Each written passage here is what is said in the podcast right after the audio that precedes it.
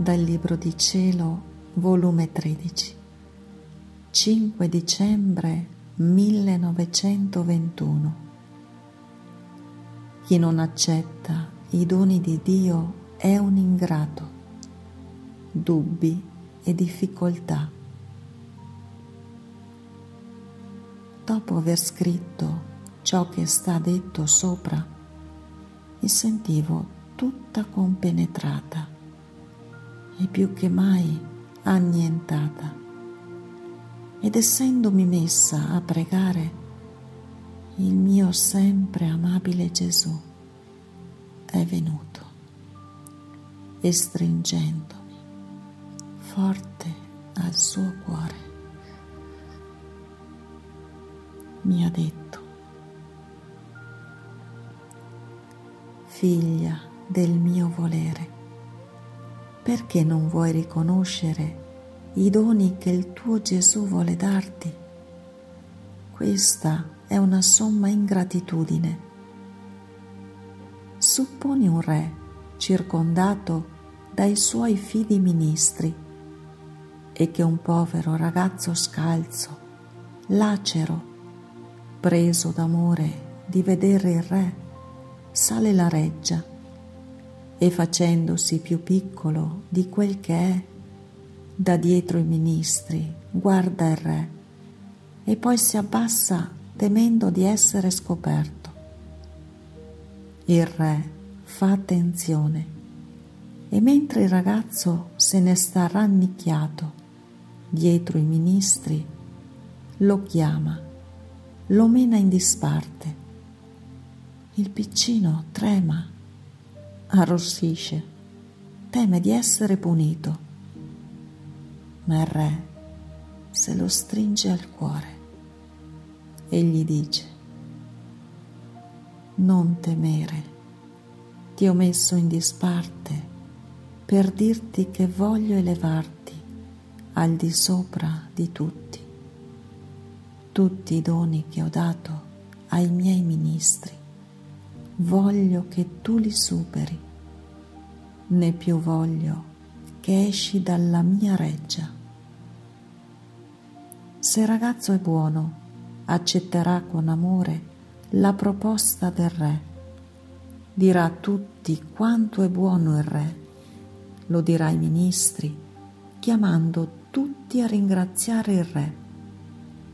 Se poi è ingrato, si rifiuterà ad accettare dicendo, che vuoi da me? Sono un piccino povero, lacero, scalzo, non sono per me questi doni. E serberà nel suo cuore il segreto della sua ingratitudine. Non è questa un'orrenda ingratitudine? E che ne sarà di questo ragazzo? Tale sei tu. Perché ti vedi indegna, vorresti sbarazzarti dei miei doni? Ed io, amore mio, tu hai ragione, ma quello che mi fa più impressione è che vuoi parlare sempre di me. E lui, è giusto, è necessario che parli di te. Sarebbe bello che uno sposo che vuole contrarre sposalizio con una sposa debba trattare con gli altri e non con lei, mentre è necessario che si confidino i loro segreti, che uno sappia ciò che tiene l'altro, che i genitori dotino questi sposi e che anticipatamente uno si abitui ai modi dell'altro. Ed io ho soggiunto,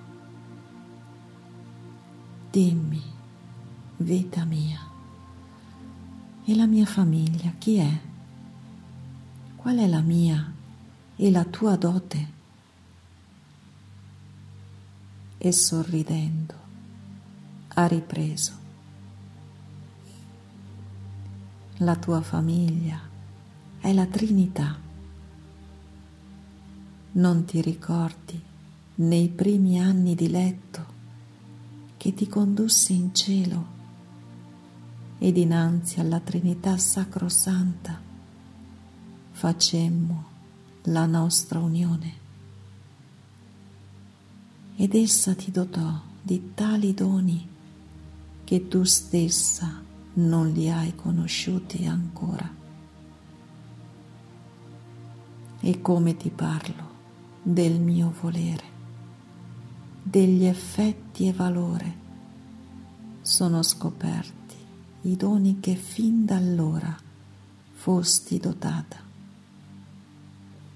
Della mia dote non ti parlo, perché ciò che è mio poi, dopo pochi giorni, scendemmo dal cielo e tutte e tre le divine persone prendemmo possesso del tuo cuore e formammo la nostra perpetua dimora.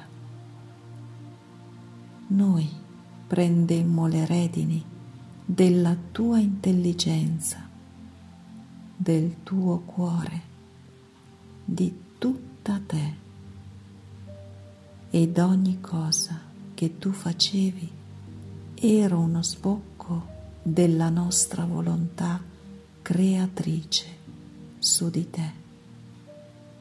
Erano conferme che il tuo volere fosse animato d'un volere eterno. Il lavoro è già fatto.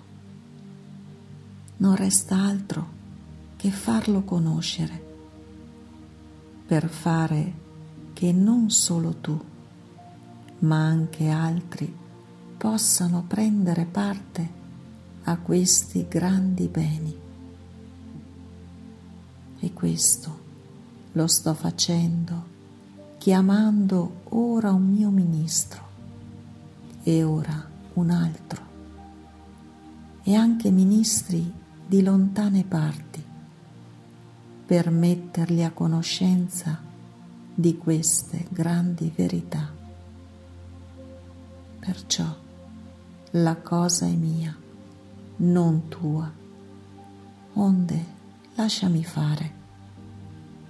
Anzi, devi sapere che ogni qualvolta manifesti un valore in più del mio volere, ne sento tanto contento che ti amo con amore moltiplicato. Ed io, arrossendo delle mie difficoltà, ho detto, mio sommo e unico bene, vedi come mi sono fatta più cattiva. Prima non avevo dubbi in ciò che tu mi dicevi. Ora no, quanti dubbi, quante difficoltà. E io stessa non so dove li vado a pescare. E Gesù, non ti accorrare neppure per questo. Sono io che molte volte suscito queste difficoltà per rispondere non solo a te e confermarti le verità che ti dico, ma per rispondere a tutti quelli che leggendo queste verità possano trovare dubbi e difficoltà. Ed io li rispondo loro prima, affinché possano trovare la luce e lo scioglimento di tutte le loro difficoltà. Critiche non mancheranno, perciò tutto è necessario.